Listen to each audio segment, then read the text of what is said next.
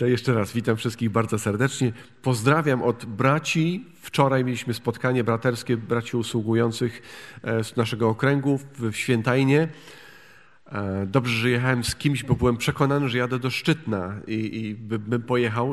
W ostatnim momencie dopiero ktoś mi powiedział, brat e, Jurek, że nie, nie, nie, tu skręcamy, tu jesteśmy na miejscu. O, w każdym razie widzicie, jakie są drogi. Nie było to, w rano to było przerażające, lekko, ale daliśmy radę i dzięki Bogu spotkaliśmy się i razem mogliśmy rozważać słowo również, ale też dzielić się nawzajem własnym, tym, co, co przeżywamy, co, co doświadczamy. I no, dobrze jest się nawzajem jakby wspierać i mówić, co się dzieje z nami. Tak, jak powiedziałem, Psalm 16 dzisiaj spróbujemy zajrzeć do niego, przyjrzeć się jemu, ale ja przeczytam jeszcze taką przeczytam, opowiem historię.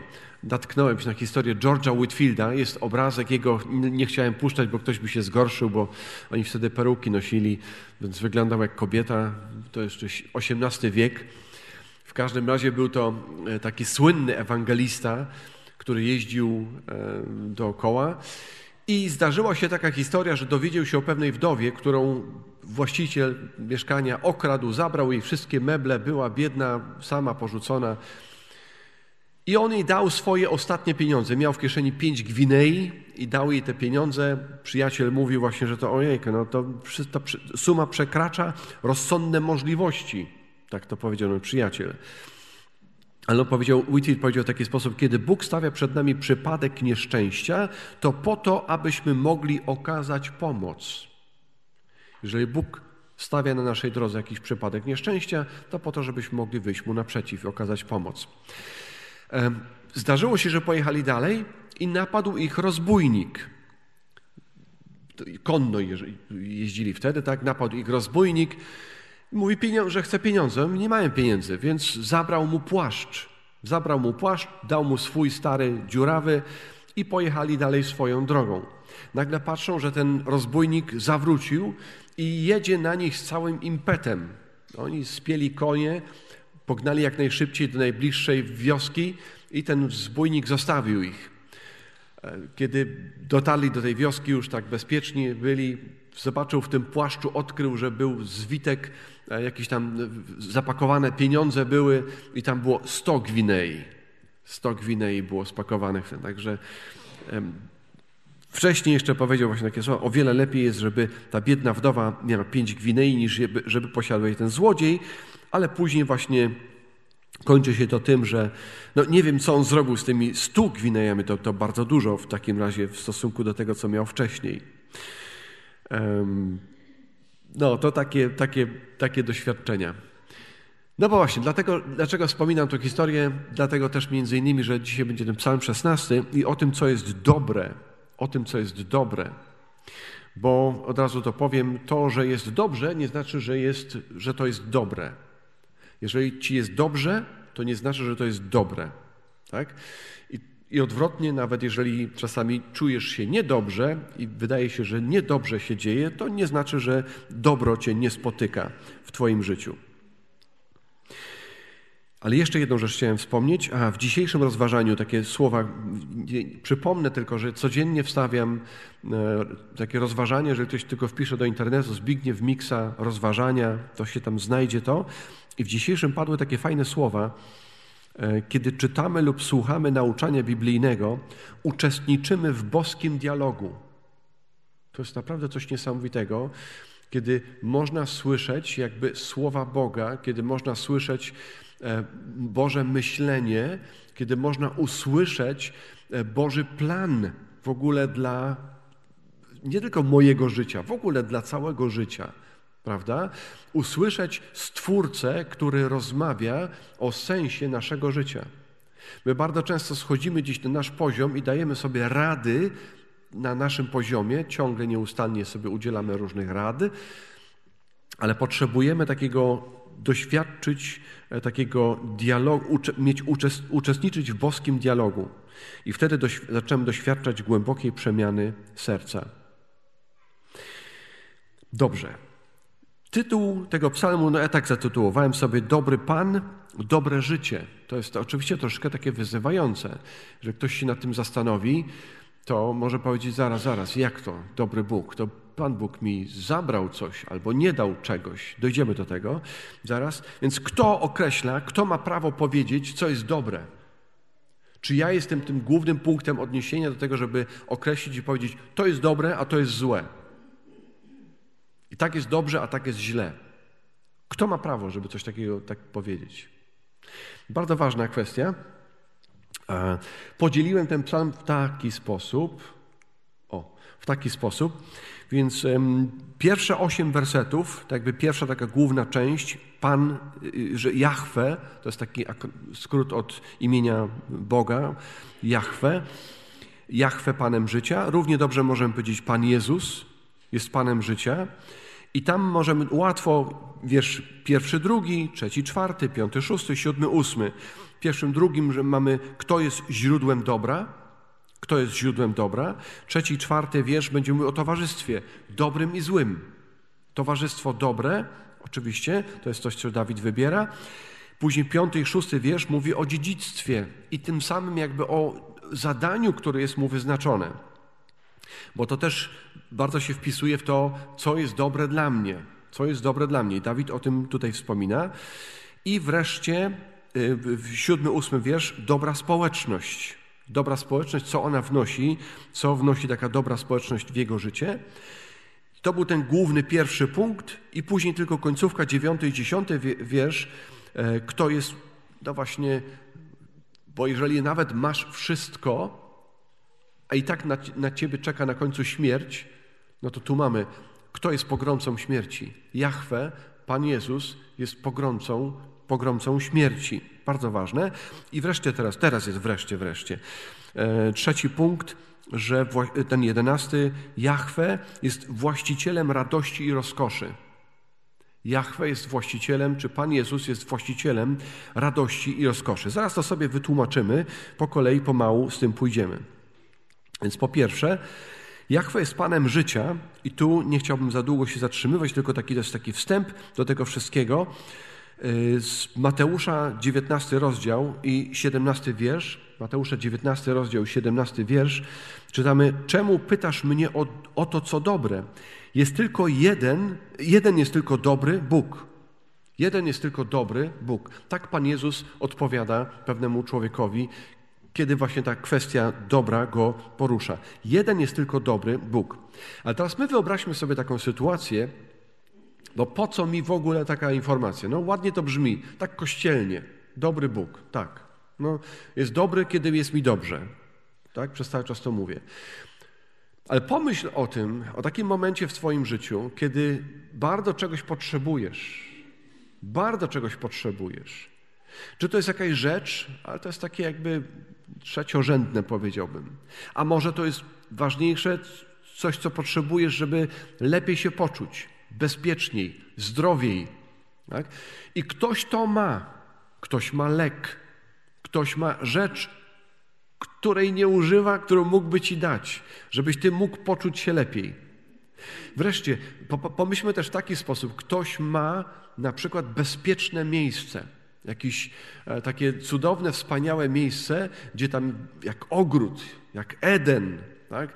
za murami, na zewnątrz jakieś szalejące wichury, jakieś, jakieś szalejące demony, e, jakieś zło, rozbójnicy i tak dalej, a w tym ogrodzie jest spokój, jest radość, jest harmonia, to wszystko, czego tak naprawdę pragniesz w sobie w środku. Tak?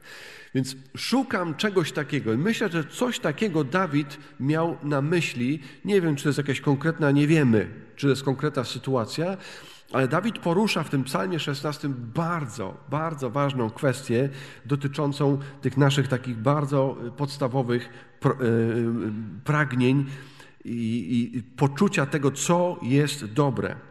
Co jest dobre. Troszeczkę tak, czyli źródło, źródło dobra to jest. Zaraz do tego, bo po kolei, no właśnie w tym zeszycie sobie troszeczkę tu namieszałem, z tym, żeby to opisać. Na was grałem na miejscu, jak mam jednak teraz taki nowocześniejszy tablet, to łatwiej już można poprzestawiać. A w zeszycie już tego nie można poprzestawiać. Ale pierwszy punkt jest najważniejszy. Poznanie Pana Jezusa jest największym dobrem. Poznanie Pana Jezusa jest największym dobrem. I tutaj do tego właśnie są te, te fragmenty, które tam wypisałem z listu do Filipian, z listu do Galacjan, z listu do Kolosan. W każdym tym fragmencie prawie to samo Paweł mówi, że sensem jego życia, życiem dla mnie jest Chrystus. Sensem mojego życia jest Chrystus. Tak? Czyli inaczej, choćbym miał zdrowie, a nie miałbym Chrystusa, to jest bez sensu. Choćbym miał powodzenie, sławę, znaczenie, był kimś bardzo, bardzo wielkim, znaczącym, a nie miałbym Chrystusa, nie mam żadnego dobra, nic. Nie mam nic. Choćbyś nie wiem, ile posiadał z tego świata, rzeczy, które normalnie ci się marzą, o których mówisz, to jest dobre, jak to będę miał, to będę się czuł dobrze i, i Pan Bóg wtedy będzie dobry nawet. Tak? Jak będę to miał, to Pan będzie dobry. Robimy takie warunki. Nieraz. A jak czegoś nie otrzymuję, to Pan Bóg nie jest dobry ostatecznie, bo On może mi to dać, a nie daje. Więc w tych, w tych wszystkich fragmentach, choćby list do Galacjan zacytować z pamięci, pamięta, e, pamiętamy też, że, że uciekło mi z pamięci. Mam dzisiaj kiepski dzień. Modliłem się o to, że Pan Bóg dał mi siły. E, uciekło mi. W każdym razie, Chrystus jest, e, Chrystus jest, e, jest sensem Jego życia. Sensem Jego życia. Idźmy dalej. Źródło dobra, źródło dobra. Te pierwsze dwa fragmenty, pierwsze dwa wersety. Strzeż mnie Boże, bo w Tobie szukam schronienia. Rzekłem do Pana, Tyś Panem moim, nie ma dla mnie dobra poza Tobą. To jest to, co powiedzieliśmy do tej pory. To było takie wyraźnie widoczne, tak, że potrzebuję czegoś i żadna rzecz na świecie nie jest w stanie tego mi dać, nie jest w stanie tego zaspokoić. Więc szukam u Ciebie schronienia i Ty jesteś dobrem. Ty jesteś dla mnie dobrem. Inne miejsca w Biblii, na przykład Psalm 73, to Asaf akurat mówi, mówi, kogóż ja mam w niebie, jeśli nie Ciebie? No kogo mam w niebie, jeśli nie Ciebie? Bez Ciebie nic też nie cieszy mnie na ziemi. Bez Ciebie nic mnie nie cieszy na ziemi. 28 wiersz.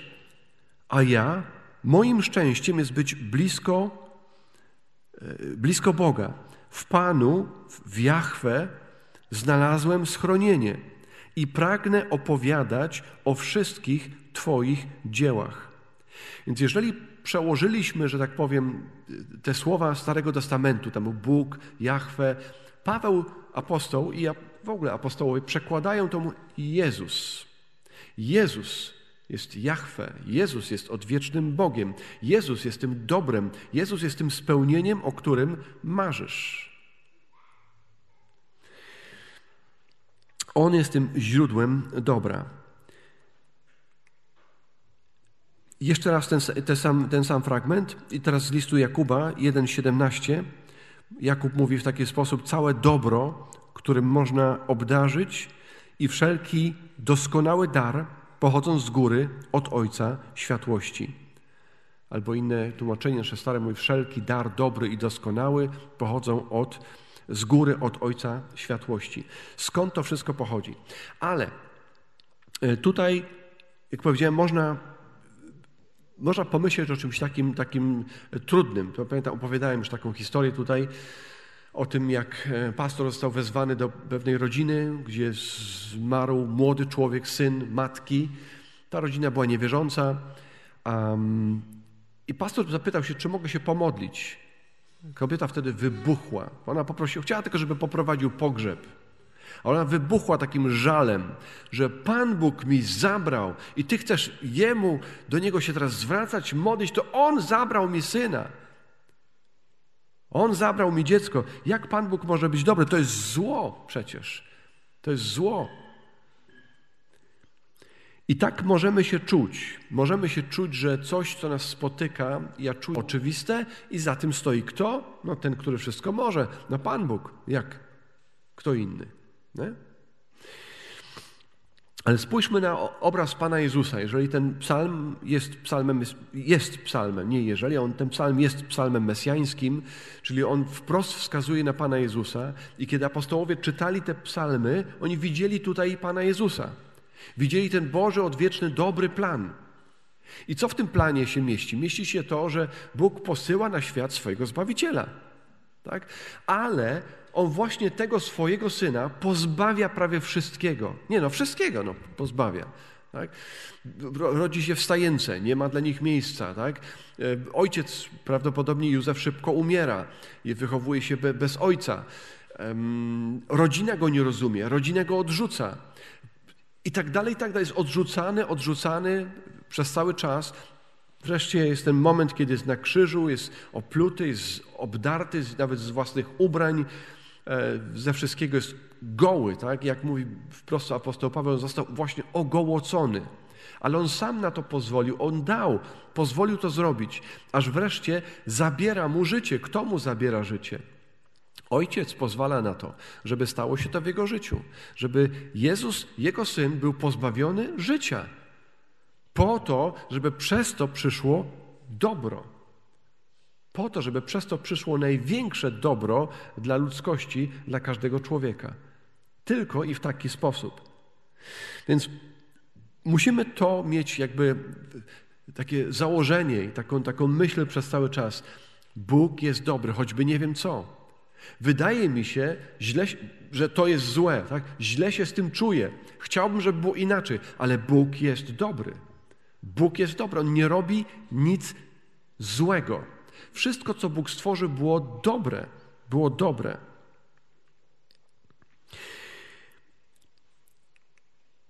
Jeszcze raz te dwa wersety.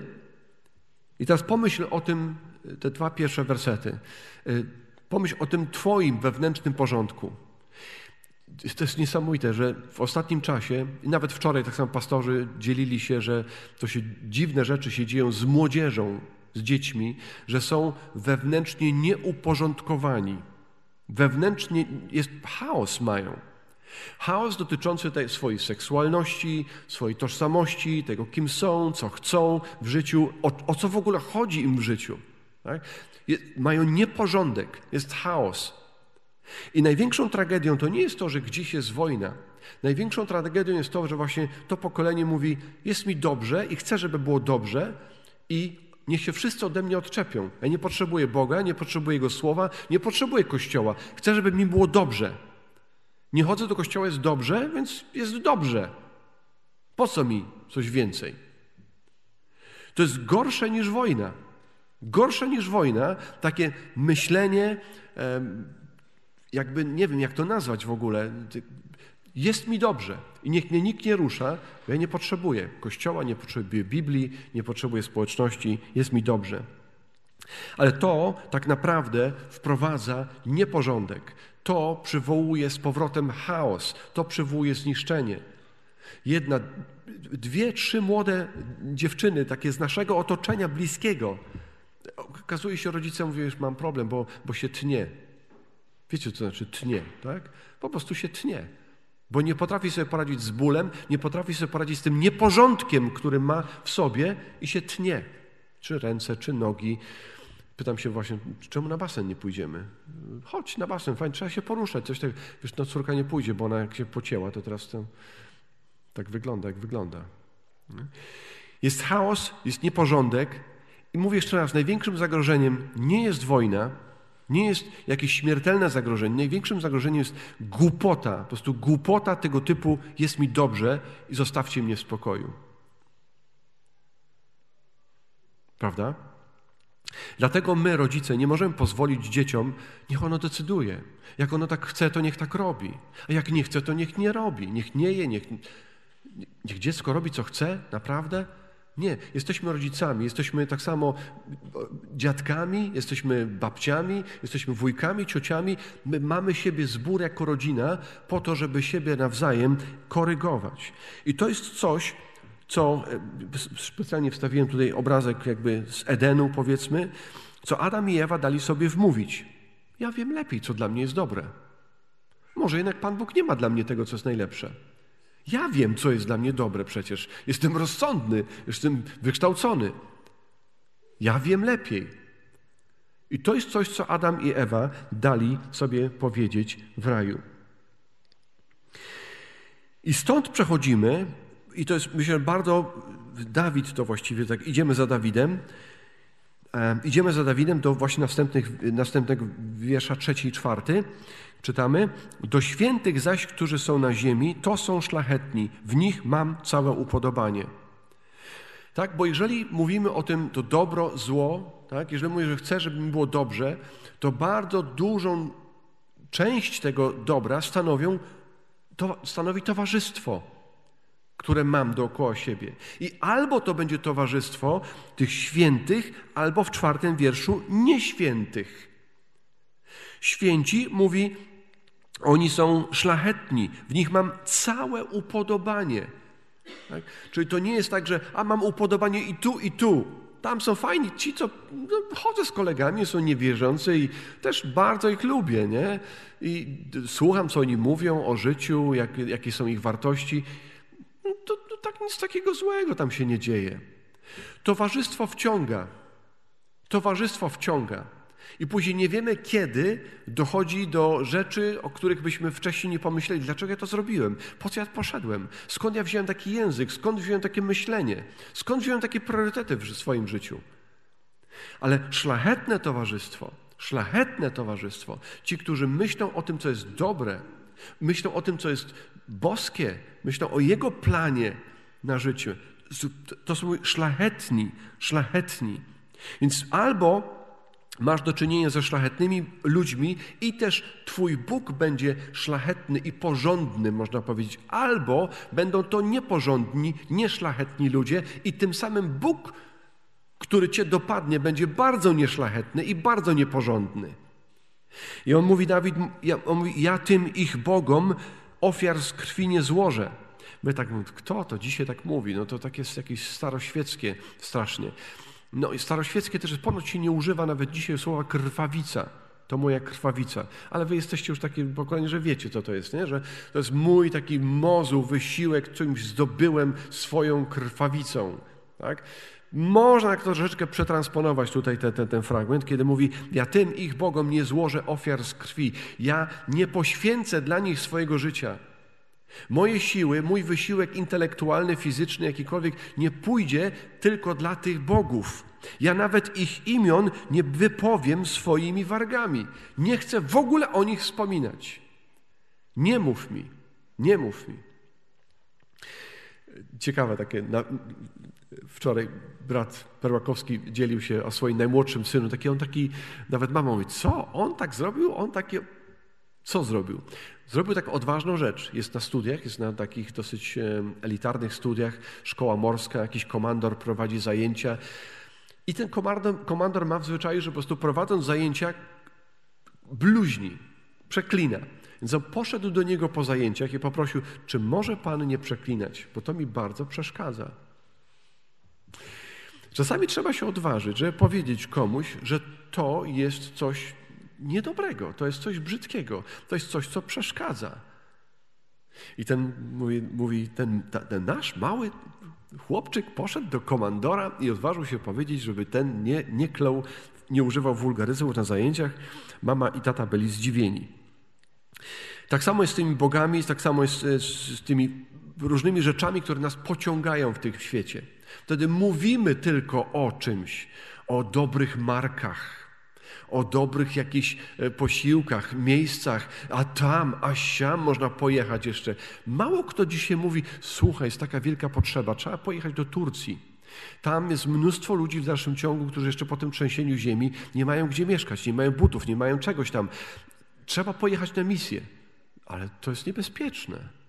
To jest niebezpieczne, no coś ty. Trzeba jechać tam na Teneryfę, tam gdzie jest bezpiecznie, tam gdzie jest ciepło, przyjemnie. Kto myśli w kategoriach dzisiaj misji? To jest niebezpieczne, to, jest nieopłat, to się nie opłaca. tak, więc nie, jestem tutaj już? A, tutaj, tak. Więc jeżeli mówimy o tym towarzystwie, to to jest oczywiste chyba dla nas, że po prostu chrześcijaństwo nie zostało pomyślane dla pustelników. Nie zostało pomyślane tylko po to, żebyśmy my sami coś tam przeżywali. Chrześcijaństwo zostało pomyślane społecznościowo. Od samego początku Bóg daje znać Adamowi, widzisz, chcę, żebyś to poczuł, poczuł, potrzebujesz, co potrzebujesz? Ewy potrzebujesz, widzisz? I dlatego Pan Bóg zakłada, no, najpierw to jest małżeństwo, zakłada rodzinę, są członki i, i, i ciało też jakby pokazuje, to, to, jest, to się uzupełnia nawzajem. I teraz to wszystko, co jest, nawet Twoje ciało takie, jakie jest, on jest po to, żeby coś tworzyć, żeby pomnażać, tak, żeby produkować.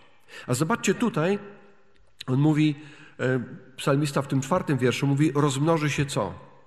No pomnożysz, pomnożysz, pomnożysz boleści. Pomnożą się boleści tych, którzy chodzą za cudzymi bogami i tak samo, jeżeli ty pójdziesz za tymi bogami, to to się pomnoży w twoim życiu. Ale jeżeli pójdziesz za Bogiem, pomnoży się Jego chwała. I na tym Bogu najbardziej zależy. To jest najważniejsza kwestia. Na niczym mi nie zależy, tylko na tym, żeby Jezus był uwielbiony, mój syn. Nic innego na tym świecie się nie liczy tak naprawdę. Powołani do pomnożenia. Pamiętajmy o tym. Dalej, e, trzeci czwarty wiersz. E, to jeszcze trzeci czwarty, aha, bo to ciągle to samo, ale to już tylko jeden, jeden fragment. List Jakuba mówi w czwartym rozdziale, czwartym wierszu: Wiarołomni, czy nie wiecie, że przyjaźń ze światem to wrogość wobec Boga? Jeśli więc kto chce być przyjacielem świata, staje się nieprzyjacielem Boga. Albo, albo czarne, białe. Albo się przyjaźnisz z Bogiem, jesteś Jego przyjacielem, albo jesteś przyjacielem świata i idziesz za ich wzorcem. Więc myślę, że kwestia bardzo ważna.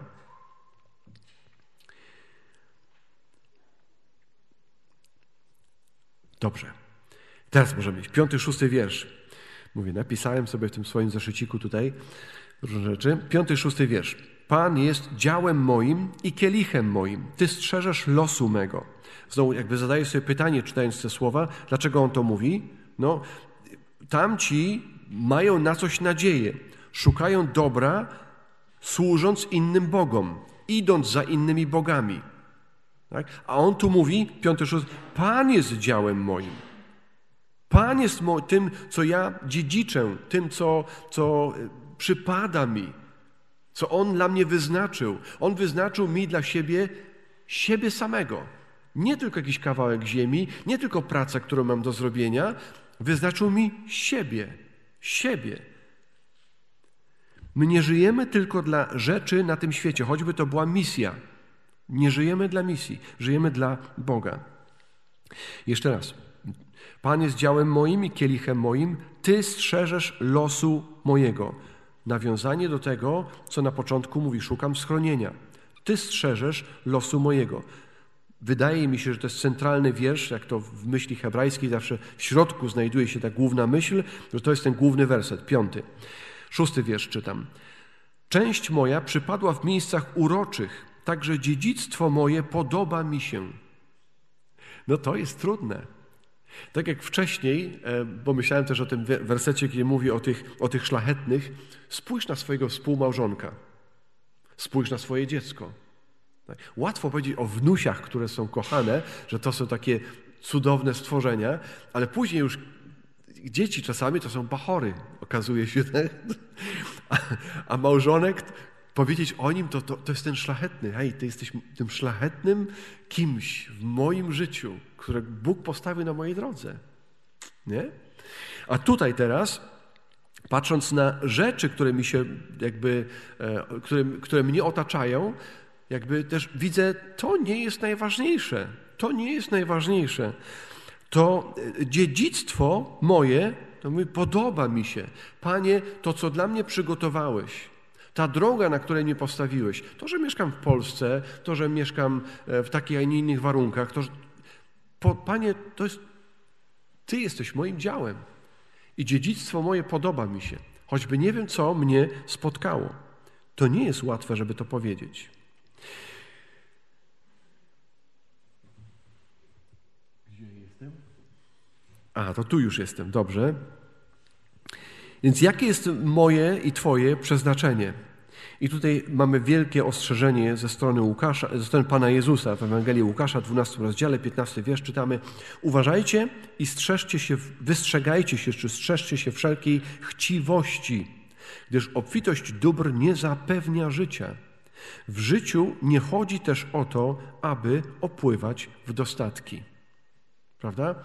Idealne podsumowanie tego, co przed chwilą powiedzieliśmy. Idźmy dalej. Siódmy, ósmy wiersz. Błogosławić będę Pana, że dał mi radę. Nawet w nocy poucza mnie serce moje. Mam zawsze Pana przed sobą. Gdy On jest po prawicy mojej, nie zachwieje się. Pamiętamy to pierwszą naszą prośbę, szukanie. Potrzebuję bezpieczeństwa. Potrzebuję dobra z Twojej strony. On mówi, jeżeli, on to jak podsumowując, jeżeli pójdziesz za mną, jeżeli będziesz się trzymał mojego słowa, tak? Nie zachwiejesz się. Jeżeli będziesz się trzymał mnie i mojego słowa, nie zachwiejesz się. A będzie mnóstwo wiatrów, będzie mnóstwo stromych zbocz, na których będziesz mógł się zachwiać i na pewno przyjdą na ciebie jakieś doświadczenia, bo nie żyjemy w milusim świecie. I to nie jest tylko tak, że potrzebujemy kogoś lepszego w rządzie albo jakiejś lepszej rzeczy w swoim życiu, iż będziemy, będziemy bezpieczni. Żyjemy w świecie, który jest opanowany przez zło. I tylko dzięki Bogu stoimy. Tylko dzięki Jego łasce On pozwala nam nie zachwiać się.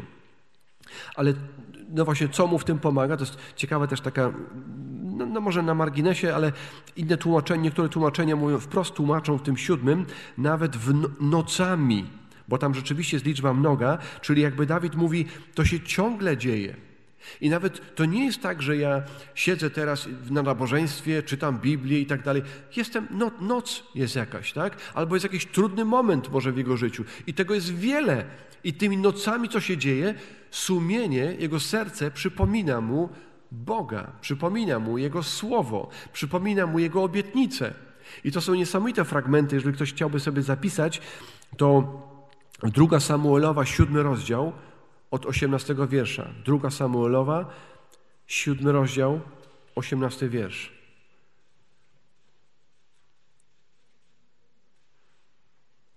Ok? I później Łukasza 1, 2, 1 20, o, 32, przepraszam, tak sobie napisałem małymi literkami. Łukasza 1, 32. Takie przeniesienie od Dawida, kiedy mówi, Panie, co, co, co się dzieje w moim życiu? To Ty mi to obiecałeś, Ty mi to robisz, takie rzeczy, gdy ja to i tamto. I później w Ewangelii Łukasza czytamy właśnie spełnienie. To może otworzę to jednak Łukasza, jeden sprawdzę, bo napisałem, mam liter, literkami. Początek Ewangelii Łukasza.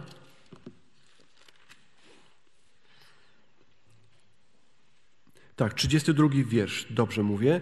Ten będzie wielki i będzie nazwany synem Najwyższego i da mu Pan tron jego ojca Dawida. Dawid tego nigdy nie zobaczył, ale prorokował o tym, śpiewał o tym, mówił o tym. Boże, Ty zapewniłeś mi potomka, który zaprowadzi ten cudowny, wspaniały pokój, tą harmonię, to piękno, i który ja nieraz tak mocno zdeptałem i tak mocno wszystko y, y, nabrudziłem i po prostu namieszałem, bo to Dawid sam to narobił. Ale jednak Bóg mówi, a ja dotrzymam swojego słowa, bo Bóg jest wierny. I to jest niesamowite. Miejmy to w pamięci, kiedy On wypowiada takie słowa. Tu, tu jesteśmy, idźmy dalej. Kto jest gwarantem mojej i Twojej stabilności? Tak? Kto jest gwarantem mojej i Twojej stabilności? Dobrze. I wreszcie, kiedy już e, skończyliśmy pierwszą część, końcówka, dziewiąty i dziesiąty wiersz, e, dlatego weseli się serce moje i raduje się dusza moja, nawet ciało moje spoczywać będzie bezpiecznie, bo nie zostawisz duszy mojej w otchłani, nie dopuścisz, by Twój pobożny oglądał grób. I to są słowa wprost cytowane w, w Nowym Testamencie i tam jest powiedziane, ależ grób Dawida jest pośród nas. Jego ciało rozłożyło się. Tak? To on, a tutaj on mówi, twój pobożny nie będzie oglądał tego rozkładu w grobie. Jak to jest możliwe? Ach, to dotyczy właśnie tego jego potomka. Dotyczy Pana Jezusa Chrystusa. Więc Jahwe jest Panem, jest pogromcą śmierci, raczej powiedzmy tak. Jest pogromcą tym, który ma władzę nad śmiercią. I to jest wiele razy powiedziane, ja jestem zmartwychwstanie i życie, ja mam klucze śmierci i życia. Pan Jezus wiele razy to deklaruje. A my, idąc tokiem tego tutaj myślenia, myślę, że bardzo dobre będzie odniesienie do, do listu do Koryntian 15-19, 15-19. I właśnie nam też jest jakby ciągłe pytanie, w kim ty pokładasz nadzieję? W kim ty pokładasz nadzieję? I tam jest powiedziane, jeżeli tylko w tym życiu pokładamy nadzieję, w Jezusie, to jesteśmy najbardziej pożałowania godni ze wszystkich. Jeżeli tylko w tym życiu pokładasz nadzieję, jeżeli wszystkie Twoje modlitwy skupiają się tylko na tym, co tu mogę otrzymać jeszcze i co Pan Bóg jeszcze powinien mi dać, no to, to, to jest słabe. To jest słabe. Bóg oczekuje od nas odważnych modlitw też, odważnego ofiarowania mu się. Panie, Ty jesteś moim dziedzictwem, Ty jesteś wszystkim, czego potrzebuję. Weź moje życie i Ty nadaj mu sens. I Ty nadaj mu sens, bo jeżeli ja próbuję to zrobić, to będzie tak jak z Adamem i Ewą, albo będzie tak jak z Dawidem właśnie, albo tak jak z Salomonem. Jeżeli oni próbowali brać swoje życie w swoje ręce, to tylko wychodził z tego chaos. Tylko z tego powodu były problemy. Więc nasza nadzieja jest w naszym Panu Jezusie Chrystusie. Trzy ostatnie proste slajdy. Um, więc tak, jesteśmy, była pierwsza część, Jezus czy Jahwe jest Panem życia, później mówiliśmy, że jest pogromcą śmierci i wreszcie tutaj w trzecim e, w tym fragmencie mamy, że jest właścicielem radości i rozkoszy. Właściciel radości i rozkoszy. W pierwszym liście Piotra czytamy, pierwszy rozdział i trzecim wierszu, błogosławiony nie będzie Bóg i Bóg, Ojciec naszego Pana Jezusa Chrystusa. On odrodził nas do nadziei żywej. Każdy ma nadzieję. Nawet jak ktoś jest ateistą, ma nadzieję, że wszystko będzie ok. Tak? Głupia nadzieja, jak nie wiem co, ale ma taką nadzieję. My mamy nadzieję żywą. Dlatego, że, jak już ostatnio o tym mówiłem i to warto ciągle powtarzać, jeżeli z kimś rozmawiamy i ktoś cokolwiek twierdzi, ktoś cokolwiek wam twierdzi, skąd to wiesz? I jeżeli ktoś, i czasami mówi, to się może spełnić, tak? Mamy takie obserwacje w życiu. Weźmy to z życia Pana Jezusa. Uczniowie mówią, e, dowiedzieli się o tym, że Łazarz zasnął, a jak śpi, to zdrów będzie. To jest nasza normalna obserwacja życia, prawda? Trzeba spać, żebyś był zdrowy. Trzeba jeść rosołek, żebyś był zdrowy. Dobra obserwacja? Bardzo dobra obserwacja. Ale Pan Jezus wprost mówi, On nie żyje. Łazarz nie żyje. Ale ja idę, idę co zrobić? Idę go obudzić, mówi. Idę go obudzić. Bo Pan Jezus stoi za swoim słowem. Jeżeli On tak mówi, to tak ma być i tak musi być. Żaden inny człowiek Mówi, możemy dobrze wnioskować w wielu kwestiach i to się może sprawdzać. Od tego są lekarze, od tego mamy jakichś, jakichś nauczycieli, ale oni tylko stwierdzają pewne rzeczy, które obserwują. Ale nie ma lekarz władzy powiedzieć: Jesteś zdrowy, wstawaj. No, chyba, że widzi, że jesteś symulantem, ale generalnie lekarz nie ma władzy. On wie dużo, ale nie ma władzy. Jezus ma władzę nad swoim słowem. Jezus ma władzę, On stoi za, za, za swoim słowem. Dlatego nasza nadzieja jest żywa. I dlatego to, co On dla nas przygotowuje, to zobaczcie, to jest wesele, radość. I nawet grób, nawet grób nam nie zagraża. Dlatego chrześcijanie nie bali się umierania, nie bali się śmierci. Nie bali się śmierci. I czytam teraz taką książkę też o, o tym, jak chrześcijaństwo rozkrzewiało się w różnych zakątkach świata. Zawsze tam było to, że była przelana krew. Dziesiątkami, setkami, tysiącami władze niszczyły, niszczyły i przelewały krew wiernych e, Bogu ludzi.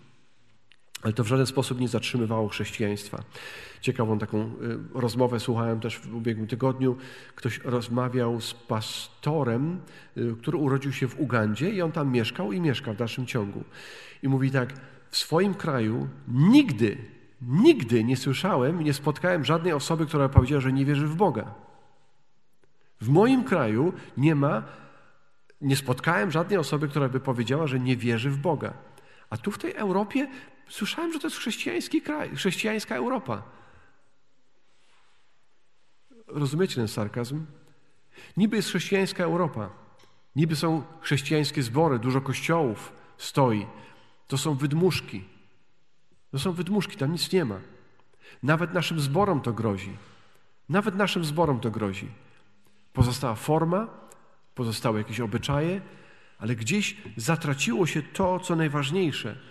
Jezus jest moim życiem.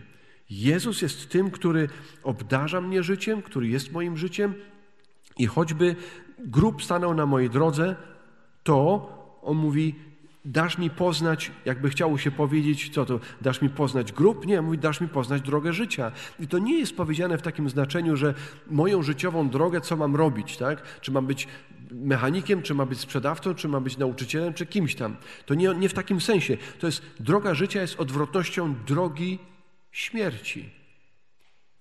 Kto da mi poznać drogę życia? Jezus i tylko On.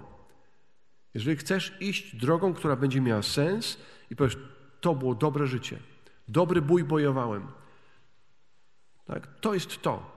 Jezus. To odpowiedzią jest Jezus. I później mówi jeszcze obfitość, obfitość, mnogość radości w obliczu Twoim i rozkosz po prawicy Twojej na wieki. Jan ujął to w taki sposób. Pierwszy Jana, trzeci rozdział mówi, gdy się okaże, czy ukaże, przyjdzie Chrystus, tak? Będziemy podobni do Niego, gdyż zobaczymy Go takim, jaki jest. Zobaczymy Go takim, jakim jest i każdy, kto łączy z Nim taką nadzieję, albo kto pokłada w Nim taką nadzieję, oczyszcza się, podobnie jak On jest czysty. To dotyczy właśnie Bożych dzieci. Zakończę taką zagadką. Piekło, a tam miała być zagadka, ja napisałem odpowiedź. Piekło w kontekście tego, co dzisiaj rozważaliśmy, można ująć w taki sposób, że to jest spóźniona mądrość. Piekło to spóźniona mądrość. W jakim sensie? Ja nieraz słucham o kimś, kto był wielki, wspaniały, miał sławę, miał pieniądze, cokolwiek. I umiera i myślę sobie, teraz już wiesz, jak to jest. Teraz już wiesz, o co chodziło, prawda? Mówię do niego, ja nie rozmawiam ze zmarłymi, ale tak sobie mówię. I nieraz, jak chodzę do pracy, czy tam bardzo często musimy przechodzić koło takiego, takiej witryny, gdzie są nekrologi. I tam zawsze ludzie stoją. I ja zawsze przechodząc też myślę, no teraz już wiesz. Teraz już wiesz. Cokolwiek wiedziałeś wcześniej w swoim życiu, to teraz już wiesz, jak jest naprawdę. Piekło to spóźniona mądrość. Oby ta mądrość dotarła do nas dzisiaj, teraz, kiedy rozważamy Boże Słowo, kiedy bierzemy w tym udział w tym dialogu, boskim dialogu, kiedy On nam opowiada o, o, swoim, o swoich zamiarach, o swoich priorytetach, o swojej, e, swoim zachwycie. Zobaczcie, Dawid robi to samo i On nas wprowadza w ten język, wprowadza nas w ten dialog, w tą rozmowę. Poznaj Pana. Zaufaj Jemu. Niech to wszystko będzie miało na, dla Ciebie sens. Jeżeli no niebo w takim razie będzie czym? Nie powiem teraz już. No niech zostawię Wam tą zagadkę. Jak ktoś, po, jeżeli macie jakiś pomysł, to powiecie mi po nabożeństwie, w kontekście tego, co rozmawialiśmy. Czym jest niebo? Powstańmy do modlitwy.